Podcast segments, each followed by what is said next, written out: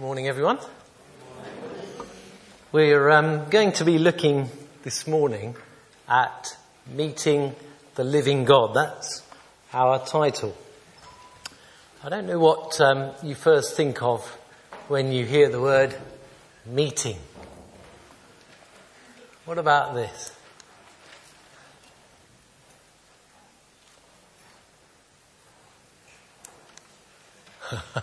Nothing. Hopefully not quite. Here we go.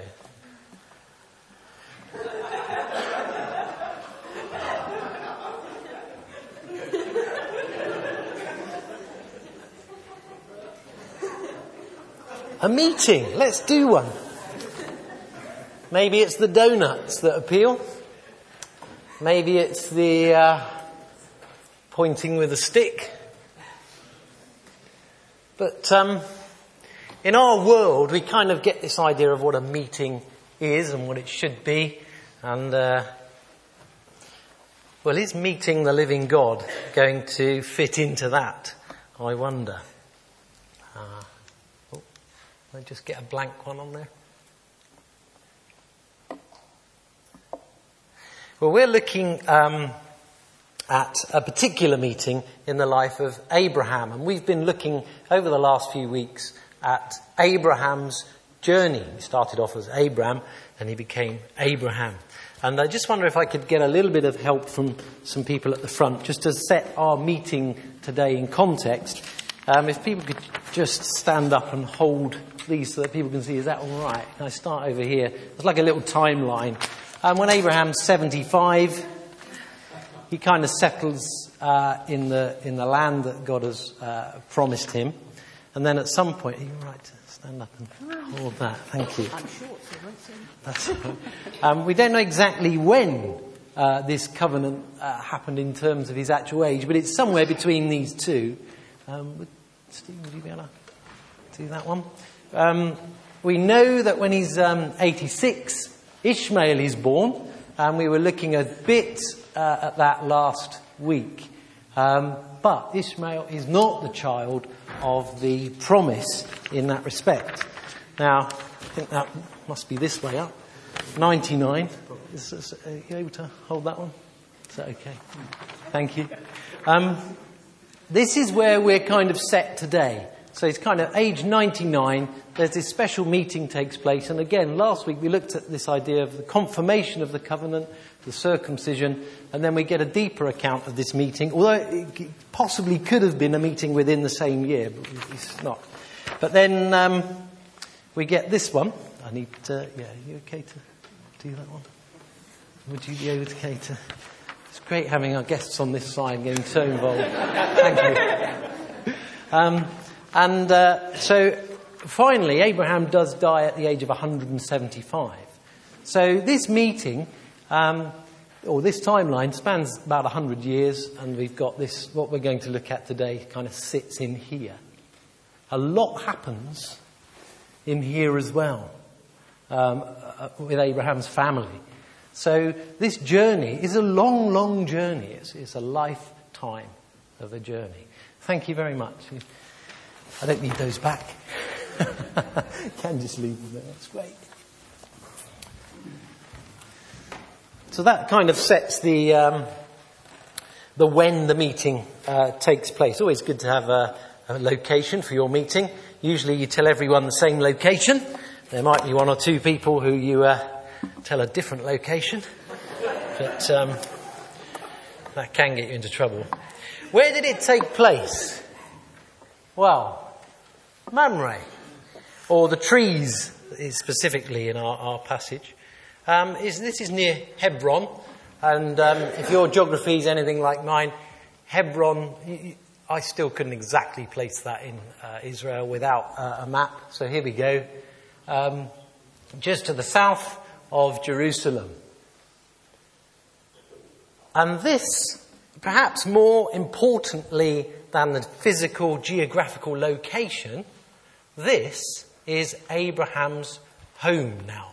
This is where he's living. So the meeting is at his house, if you like, if we put it simply. So the meeting is at Abraham's house, or in his land. So who's at this meeting then? We've looked at the when, we've looked at the where, who's there? Well, the Lord turns up with two angels. And so there's these three visitors, um, and they come and visit Abraham. But we've got some other characters that come in. The servants are in attendance for Abraham, and Sarah is there also. So that's the when, the where, and the who. So what actually happens? Well, if you like, the minutes are recorded for us in Genesis eighteen. And that's the passage that we're going to be reading. Let's pray just before we read that.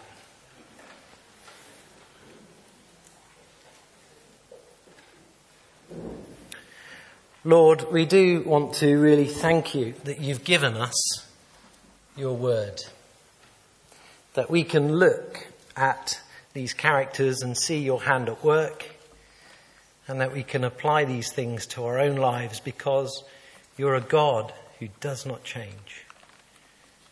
And we want to pray that as we read this, we would hear from you. Lord, speak to us, we pray, from your living word. Amen. So Genesis eighteen is on page seventeen of the Bibles in front of you. And we'll read the whole chapter.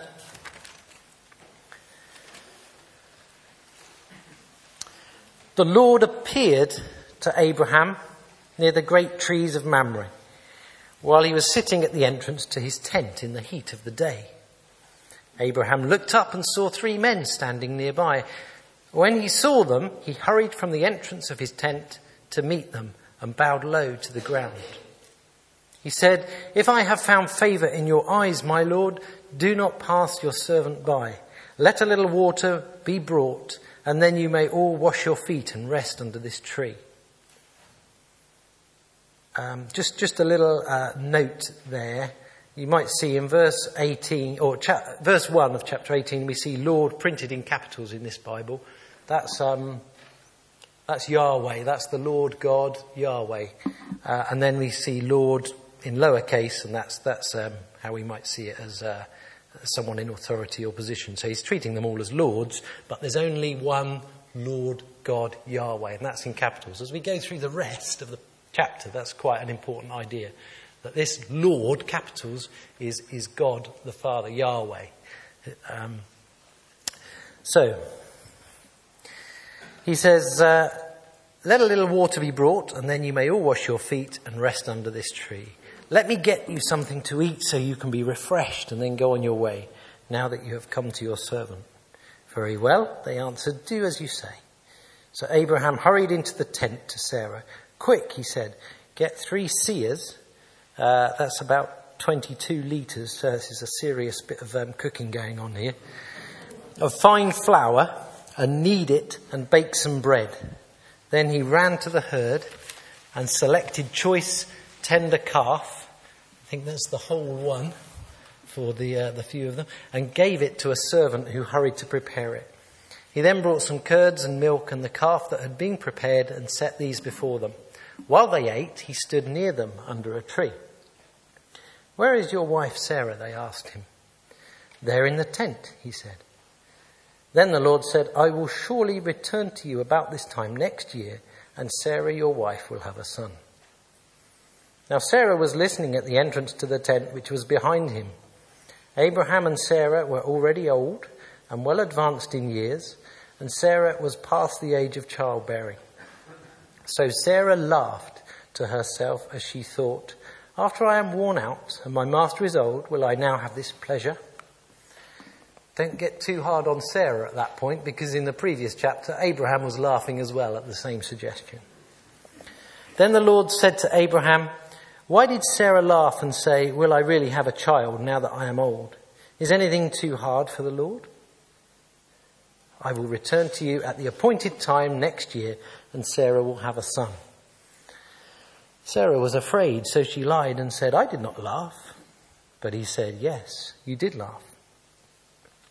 When the men got up to leave, they looked down towards Sodom, and Abraham walked along with them to see them on their way. Then the Lord said, shall I hide from Abraham what I am about to do?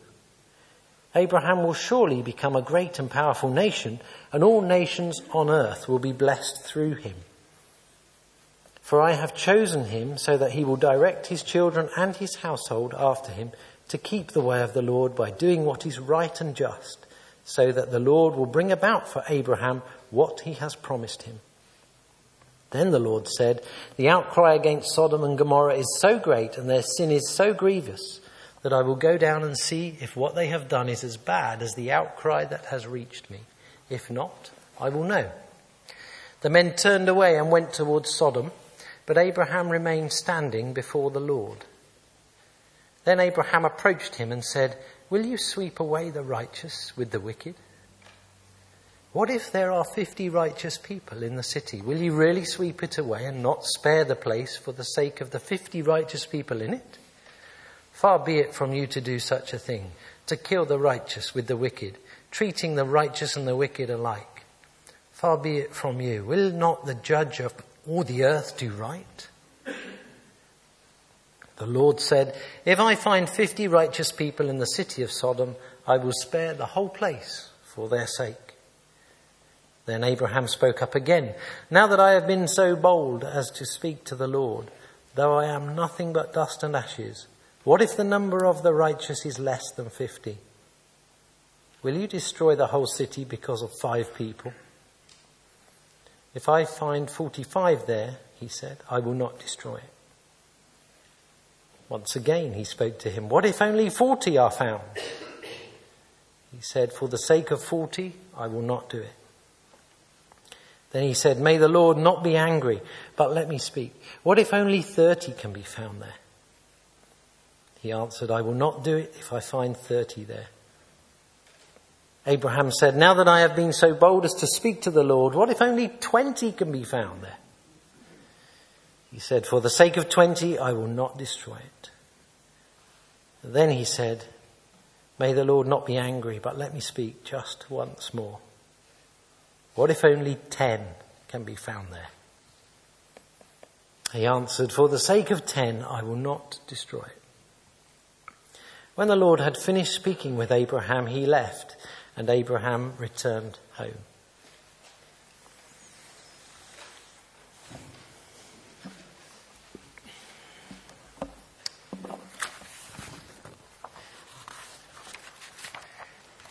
So what's the significance of this meeting as we look, if you like, at the, the minutes, quite detailed minutes in some places? There seems to be two distinct parts to the meeting, doesn't there? The There's like one encounter, but there's two conversations going on almost. And um, the first is this confirmation of a covenant that's already been established, the promise of a child, despite his old age. And the second part about Sodom. I'd like to um, focus on what I think in here is a key verse, and that's verse eighteen. Um... It's clear from this verse that God intends to bless the whole world through Abraham. All the nations will be blessed. Well, Abraham now knows the time scale for the promise to be fulfilled, doesn't he? One year maximum. That's the time scale. It's pretty obvious now. If it doesn't happen within a year, God's lied, covenant's broken. It's all a load of rubbish. So he's got a time scale. He knows the child will be born to Sarah and not a servant. So that bit that got all a bit confused and messy earlier on, that's sorted as well. It's Sarah. And the presence of these angels, um, they, it goes on in, if you read on into chapter nineteen, it immediately follows on the two angels, and they're immediately into those two figures again. Um...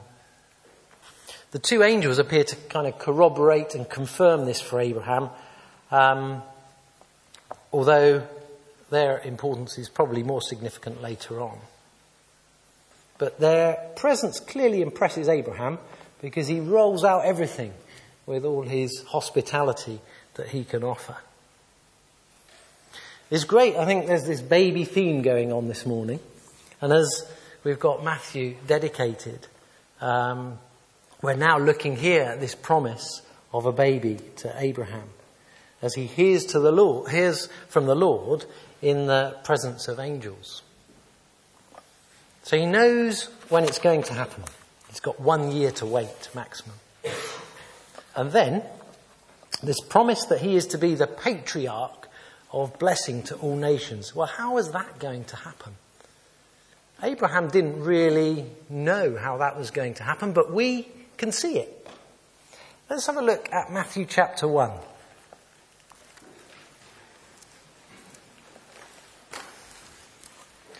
That's uh, on page nine sixty-five, which isn't numbered. So page nine sixty-five is Matthew one. Now, we won't read that whole genealogy, because otherwise you'll just end up laughing at my pronunciation of all those characters. But we'll read the first little bit. Here is a record of the genealogy of Jesus Christ, the son of David, the son of Abraham. Verse two, Abraham was the father of Isaac. So Abraham starts, and then when you read down through all those names, some of which are familiar and we know about, others we know very little about, uh, we don't even know how to say their names. And then we get down to the end of verse sixteen, who is called Christ. So Abraham is promised Isaac. So Abraham starts, if you like, the Jewish nation. And then we get this other child of promise through which all the blessing to all nations will come, Jesus Christ.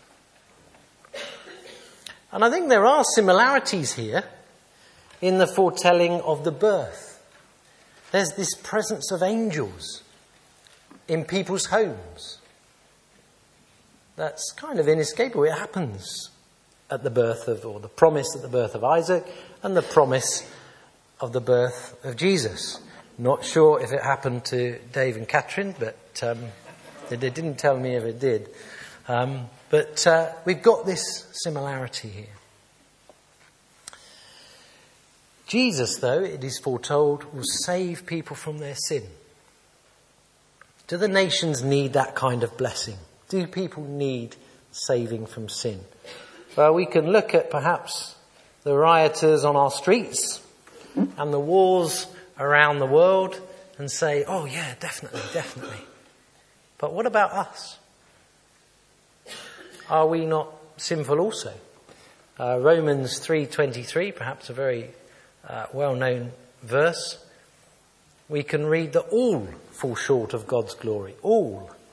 And therefore God's solution in Jesus, where all are blessed and all are saved from sin, is a perfect solution. Jesus will restore the relationship between human beings and God. And it starts here with Abraham. What about the next bit of the meeting? Titled in our Bibles, uh, Abraham Pleads for Sodom. Kind of seems to change track completely, really. Kind of the bit with uh, the promise of the baby is, is, is kind of done, and then we're on to something else. The men get up to leave, and then it's almost like God decides, actually, Abraham, I'm finished with you there. There's something else I'd like you to know about. Ever had that at the end of the meeting, where you sort of have a whole meeting, hours and hours of something, you think you got it all sorted, you go away, just about to walk out the door, and someone says, oh, by the way, did you know? And then that opens up a whole new can of worms, and you think, oh, that's another meeting. That can happen. Well, this bit, though, seems to be uh, a bit more about Abraham and his journey, I think. I mean, much has been written about this dialogue from an angle of persuading God, um, about um, really this uh, idea of prayer and intercession. There's a lot uh, about that, and that is certainly in there. But I'm not sure if that's all that's going on. Because I, I like this little bit where God, in a sense, decides to take Abraham into his confidence. Because Abraham's going to be an important character. But not only that, Abraham is on a journey in his relationship with God. So in a sense, it is right then that as that relationship matures and develops, Abraham gets to understand a little bit more of God's heart. And he gets to be a bit more like God. And as this talk of Sodom and the forthcoming judgment on it starts to appear, Abraham starts to think, hold on, hold on, he's a bit uncomfy with this. God's going to do something that he's not entirely comfortable with. What is it then that makes Abraham so connected with this place? Why, why is he so concerned for it? Is he really getting that heart of God for people? As he progresses in his journey, his heart is becoming like God's.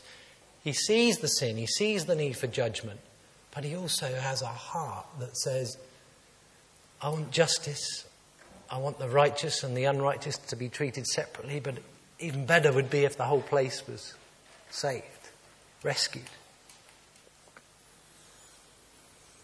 So I think through this second conversation, we get a sense of God leading Abraham in the next bit of his journey. But there's also a bit where really, at the end of this meeting, Abraham knows a good deal more about the first covenant and promise. He's kind of got all his answers there. He knows the time, it's going to be within a year. He knows it's going to be Sarah. That bit is all sorted out. But he's not walking away from this encounter and this meeting with God knowing all the answers. He's pleaded for Sodom, got, got the Lord down to ten, but he doesn't know whether it will be destroyed or not. That's still then left in the balance. So Abraham doesn't have all the answers. He doesn't leave the meeting with all the answers. Our journeys with the Lord may have a similar feel sometimes as we realise things about God or see promises fulfilled. We never really get to that point. Perhaps I'm only speaking for myself here, but I'm not sure I am. We never really get to that point where everything is sorted out. We know the future, we know how it's all going to work out, we know the reason for everything that's happened in the past. It's all sorted. We never really get to that point in our journey with God. God leaves us many mysteries in our own lives. Perhaps that we might continue to ponder on him and we might continue to have faith in him. And because we're on a journey in our relationship with God, as we go on, we get to know him better. Maybe a couple of questions to ponder as an individual response to this then. Do you know you are blessed through Abraham because of Jesus Christ? Have you started the journey of following Jesus Christ, through whom God is blessing, saving, and healing people today? If not, then perhaps um, after this service, have a talk with someone who is on the journey. See what it's like. Uh, maybe the person you came with, or one of the prayer ministry team, or church leader. A second point maybe to ponder. Have you had a meeting with the Lord that points you in a certain direction, that reveals something important to you, but you don't have all the information? Well, you're in good company, I think, with Abraham here. I'd urge you, continue in faith. Pray about it. And remember, this is a journey. Be encouraged.